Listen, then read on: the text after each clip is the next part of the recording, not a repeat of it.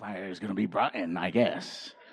With that type of expectation, she got a call yesterday from a cousin who was having a first birthday party. And she said, wait. And what that normally means is you are the token Pule person at every family party because they have no other option. Um, and so I already went in there knowing that I was going to have to bless the food. So I come into an arena just like this with people just like you and I staring, staring at me in the front. And I'm about to pray for the food and bless the baby. It's his first birthday party. And there were a group of people talking. And the inner teacher in me came roaring out. And I'm like, shh, I'm about to pray. And if you guys didn't know, I'm telling them, I, if you didn't know, like, I'm a teacher. In fact, I saw two of my students at that party randomly, but I had, like, my little son rebuked me because he said, I'm not being racist, okay, I promise. I'm Chinese. He's like, Dad, don't worry, they're Chinese. I'm like, what does that even mean? I said, they didn't come to church. They came for this, this party. They want to get food. They want to go through the line. And I was like, they didn't have an expectant heart to come and listen to some dynamic prayer. They came for the first birthday party. And so that gave me perspective to know that they weren't expecting a word from God, but I expect you to expect a word from God. I expect you to come here hungering for a word from God, that God could use me, speak through me to touch you. And as we were singing today in the dark, trying to bring the light to the dark, I just felt that there are some of you that are wrapped up with the circumstances of the world. That you are so consumed with what you gotta do, what you have put in your mind the have tos and the got tos and the list of things in this season that you need to tackle in order for you to quote unquote be successful. And I want you to just rest. I want you to rest in the peace that God is good. And no matter what situation that you're facing, whatever obstacle you're facing, whatever hurdle that you're facing, God is good. God is near. And I want you to expect a word. Find a neighbor that you trust and say, I'm expecting a word. Whoo! I hope so. Lord, all across this place right now, I thank you so much that even if the Pule party didn't go as planned in my mind yesterday, right now we are asking for the power of your word that is living and active. It is sharper like a katana sword uh, to divide soul and spirit, joints and marrow, and it judges the thoughts and the attitudes of the heart. So help start chopping attitudes off and help us have an attitude of gratitude, Lord, so that our altitude in you can be at a high heavenly standard in Jesus' precious name. And all of God's people said, Amen. We are in part three of the series Wrapped in Love. I love that Pastor Norman brought in a defensive player from the University of Hawaii Warriors football team who tackled us with a powerful testimony. And in this part three series, instead of wrapping up, we're going to wrap something today.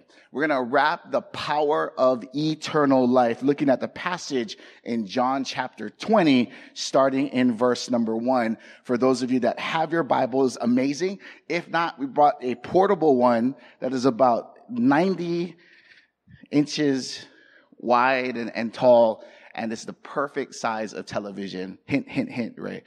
For the living room that we just remodeled. Okay, let me talk about remodel real quick. We did everything, right? Carpets are gone. Nasty carpets are gone. Beautiful floors. Walls had like crayon marks and sharpies and all this type of just gross gunk. And I don't even want to tell you what the middle child put on those walls painted, clean, nice, decorated Christmas. It's festive. Come over to the house, watch, hang out. We'll drink hot chocolate. Then you get to our kitchen, and there's like this old stove, like from the beginning. It's white. It has rust on it, and I I appreciate my my stove. I don't use it a lot, but I, I appreciate. I look at it. I have a refrigerator that the water doesn't filter right anymore. It just tastes all of the great Kapolei chemicals. They got to do some studies on the water in Kapolei. It's harsh. then the cabinets do not match the vibe that we are going for in the winter wonderland theme of our downstairs. And I'm looking at it and I go straight into Chinese mode. I'm not going and buying $6,000 worth of cabinets. We're looking at a way to refurbish these bad boys. So I do what every Mr. Fix It does, jumped on YouTube and saw how to refurbish this thing. And I bought a $75 kit. And I'm going to give you guys the before and after soon in, a, in a, an upcoming message and series about how a transformed, bleak looking cabinet life by the stroke of a couple of uh, paint brushes and some gloss can refurbish and retransform a cabinet that was going to the dump into brand new So those of you that are Mr. Fixes out there, you will appreciate what is going to happen today. It's the same thing when God grabs a hold of our lives. And uh, I've been wanting to do this all series. Remember when you were a kid and the biggest present in the by the tree was the one that you wanted to open because you expected that that thing would be the best gift, and then you kind of like.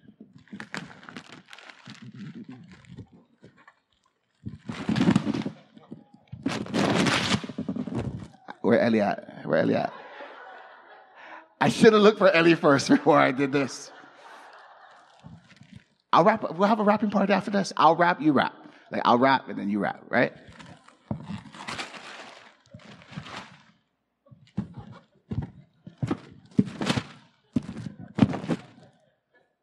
And I go into the box and I see some like toy and I find joy for like a minute or so.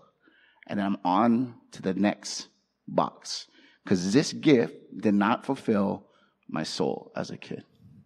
And what we want to wrap today is a gift that the cliche is not the gift that keeps on giving. Giving. The gift that we're unwrapping today is eternal life. And anyone who gets this season twisted and make it about something else is, is off track and off base. And I want to spend some time today really training us to run the race of life that God has called us to run with the expectation to win the prize, the ultimate prize, which is eternal life. And I will put out my apology to Ellie today for ruining your decoration. All we'll do for the second service is we'll move that one to the middle and it will be like the Holy Trinity, Father, Son, and Holy Spirit. Back to the scripture. Do I got your attention now? I had a hard time in the beginning. I was like, oh man, people are tired. They're consumed with circumstances and we're going to break and bust on through. And I don't even have much.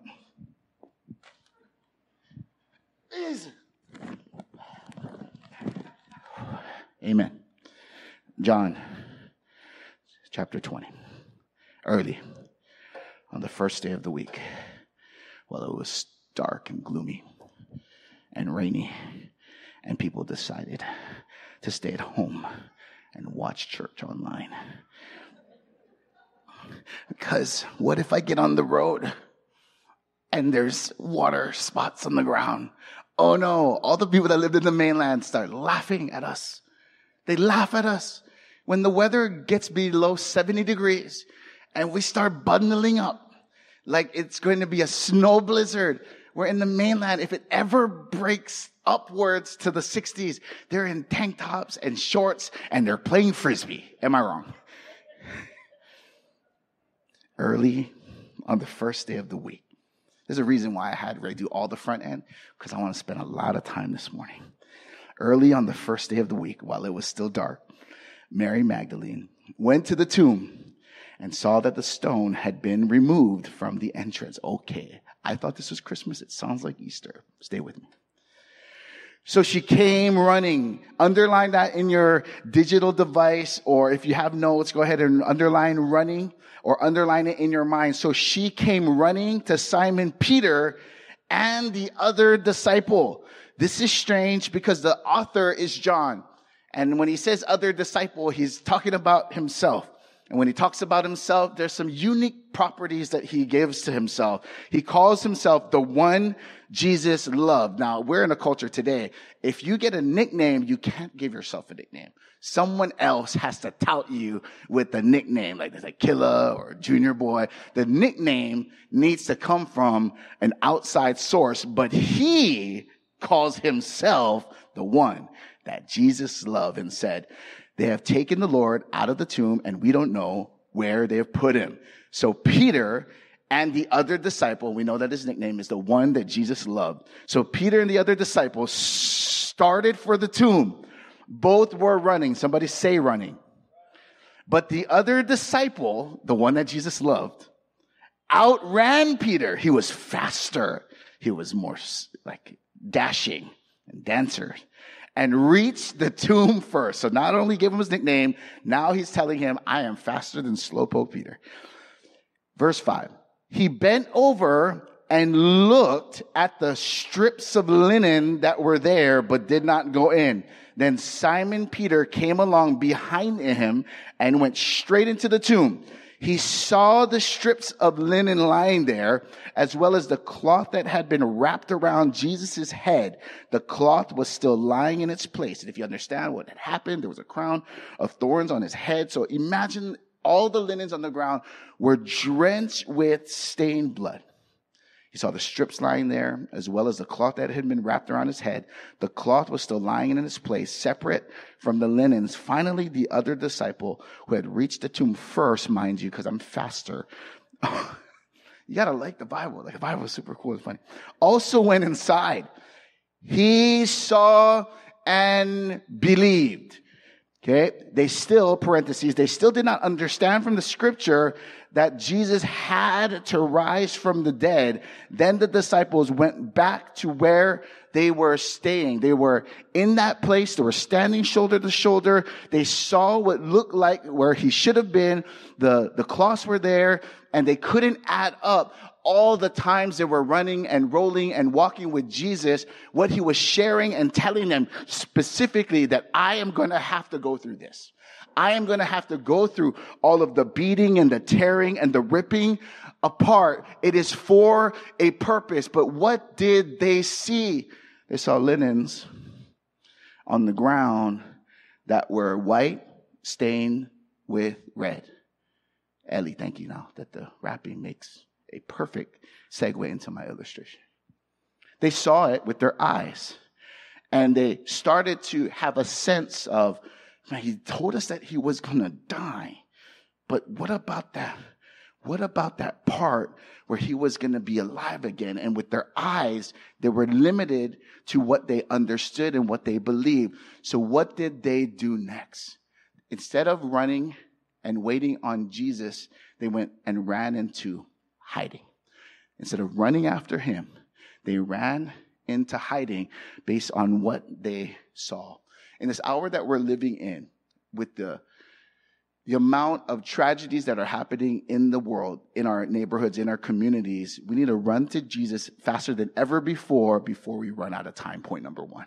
Run to Jesus before we run out of time.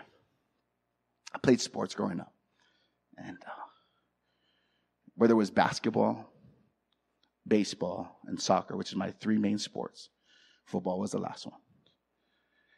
I had coaches, had well-meaning coaches when I was young, use running as a form of punishment. So you would have to do certain conditioning drills. And if you made a mistake at practice, you would have to run suicides in basketball. If you made a mistake in football, you had to run sprints after you had to run sprints at your normal conditioning time. If you made a mistake in baseball, you would run extra bases first base, first base, first base. Okay, first base to second base, first base to second base, third, all the way home. He would use running as a form of punishment. And I developed this unhealthy relationship with running, as you can tell. Then I went to high school and figured out there's other sports where people actually sign up knowing full well every day that they're going to go to practice as cross country runners and, and run for pleasure. Some of you that are runners, like this is not news. For me, I'm trying to avoid any kind of running because I have developed that running equates to punishment and not pleasure. There are runners out there. Some of you are there who absolutely get endorphins and get this dopamine hit when you guys start running and you hit mile three. I will pass. God has called us to run a race with the intention to win. And sometimes we can approach it with a perspective. I like how you use the word perspective. We can approach it with a perspective that as we run this race, we're just going to deal with a lot of punishment. I want to avoid punishment from God, so I'm going to do this, this, X, Y, and Z. I'm going to avoid punishment. Our expectation from God is that we would run a race with an intention to win for God's pleasure. For God's pleasure. Like he doesn't want to sit there on a on a, on a chair or throne with a whipping stick and punish us for every bad thing that we do. But we can live this life and go through circumstances, go through a tribulation, go through a trial, and then attribute it that God, why, if you're so loving and good, allow me to go through this level of pain and strife. And we could feel like we're running a race that is predicated on punishment. It was never the case. It was always meant for us to run in a way that we could give God glory and pleasure. We're going to run to Jesus before time runs out. My son just came home from college. If you make it past your first year on the mainland, the odds of you graduating is super high and through the roof, so we got hope. So he came home and t- like, first question is like, how's your grades? Oh, good. Grades are really good. What, what, what were the letters? Tell me the letters of your grades. So good. Like these classes were so hard. That guy got a D. That guy got a D. So when I say that I got a C or a B, that sounds better than the guy that got the D, dummy. Perspective. Came home and we got to eat, go to a party. We got to hang out, got to have his huge dog come through on our brand new floors and scratch it up with its claws. And I started to appreciate because three of his friends from college did not go home.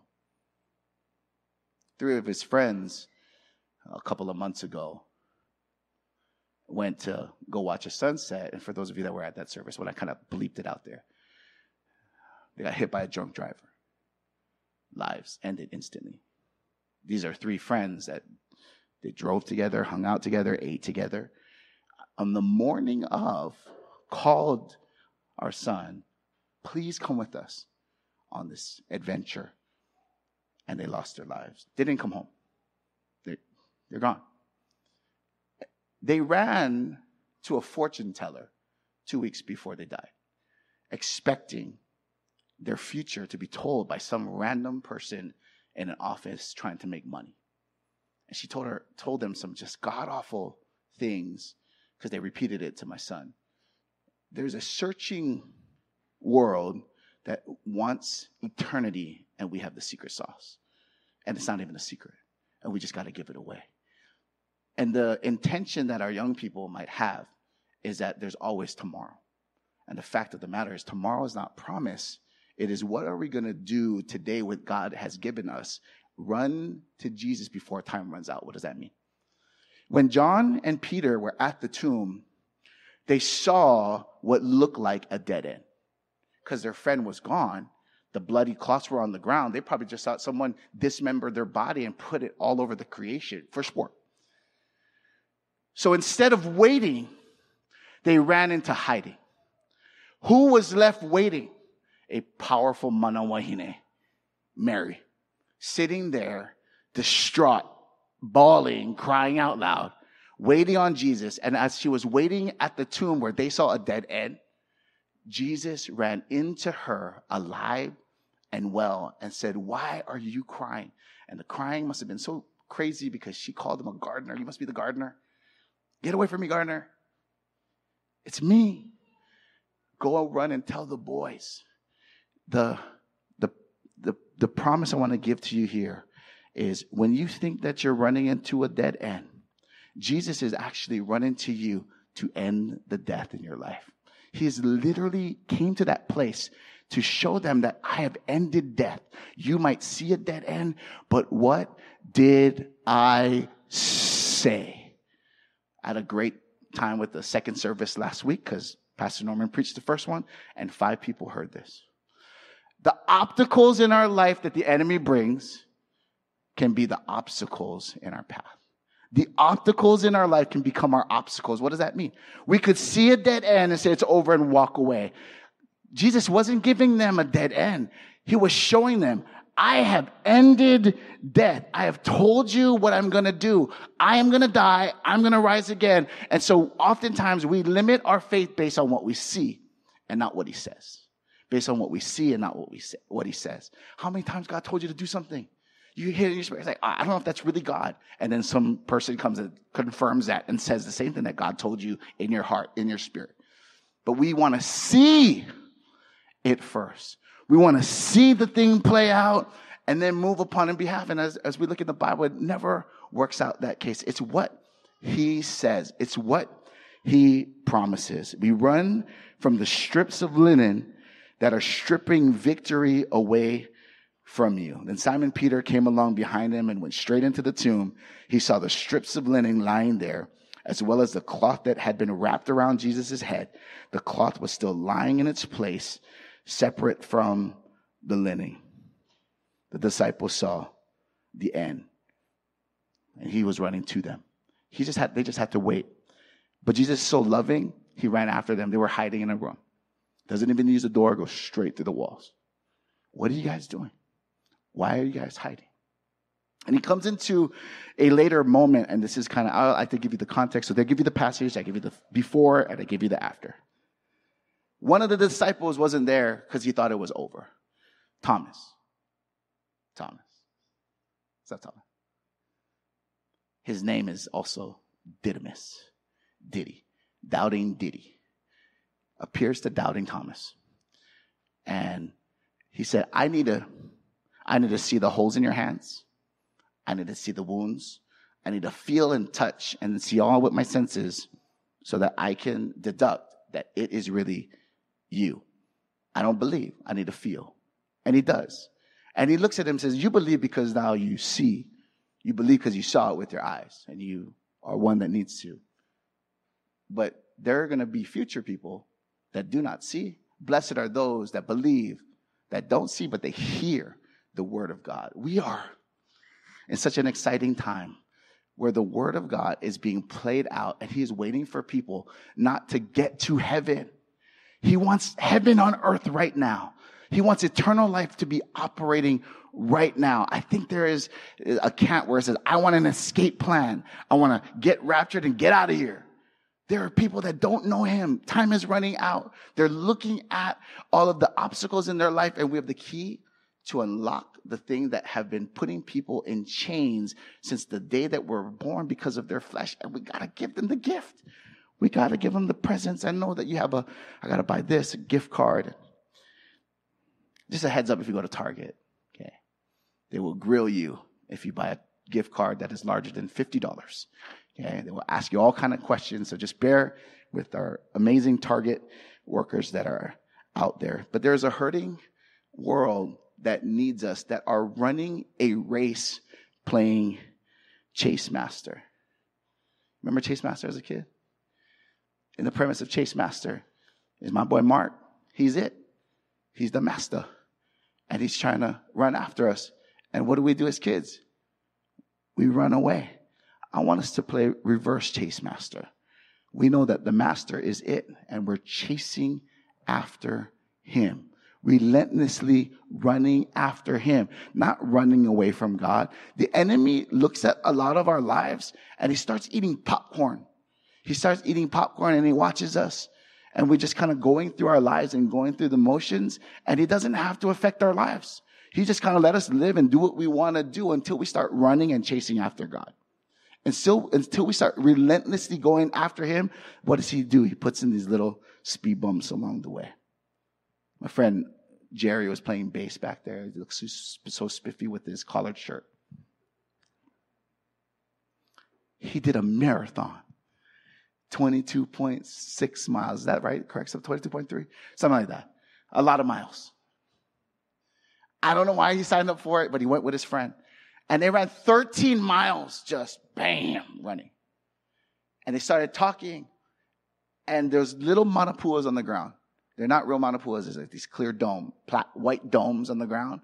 He didn't see the dome that was there. He slipped on it and his knee gave out, buckled, and caused excruciating pain. He's got seven more miles to go. And looked at his buddy like, I just, I might have to, I might have to quit. I'm just, I'm in pain. I just can't, I can't do it anymore. That my, my leg's going to give out, give out. And there was pain that he was dealing with and he just pushed on through and he finished the race that he was called out to do. The enemy doesn't bring a huge crazy distraction in your life to get you off path. We do that for ourselves. He puts out these little Puas, a little drift, little domes in our lives. And those things I like to call things of unbelief. He put a thought of unbelief in your life as you're running the race towards Him. It'll sound like this God can do amazing things. God can do an amazing thing for that person, but God wouldn't do that for me. Whatever you're believing for. Whatever you're expecting God to do, like you can, you know that God is big, God that you're amazing, God you're amazing for that person. I'm gonna pray and believe for that person. Some of you struggle with the fact that God wants to do that for you that God can overcome something for you in your life. And it's these little things of unbelief that he puts in our path to get us off path from running the race that God has called us to run. It's running to win with an intention to win. The ex, eternal prize at the end is heaven, that we get this amazing eternity. So whatever we did not get here on this earth, the last thing that we know is that Jesus died on the cross. He eliminated death. He crossed it out on the cross and we get eternal life. Someone say amen. So that should be the celebration when we sing all of our songs, when we come together and we joy. And some of us go through hell on earth, but we know that the prize is set ahead in front of us. We run the race to win heaven's prize. Hebrews 12:1.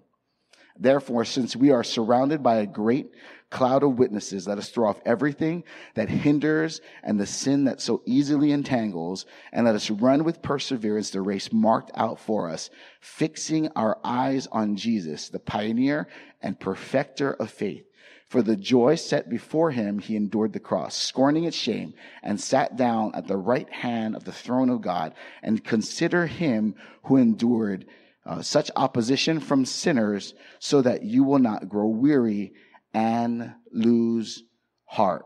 We're called to run the race with the intention to win. The worship team would come up because I want to pray for a certain group of people here that are running a race and it's just aimlessly. Father, I think, thank you for your power and your presence here today.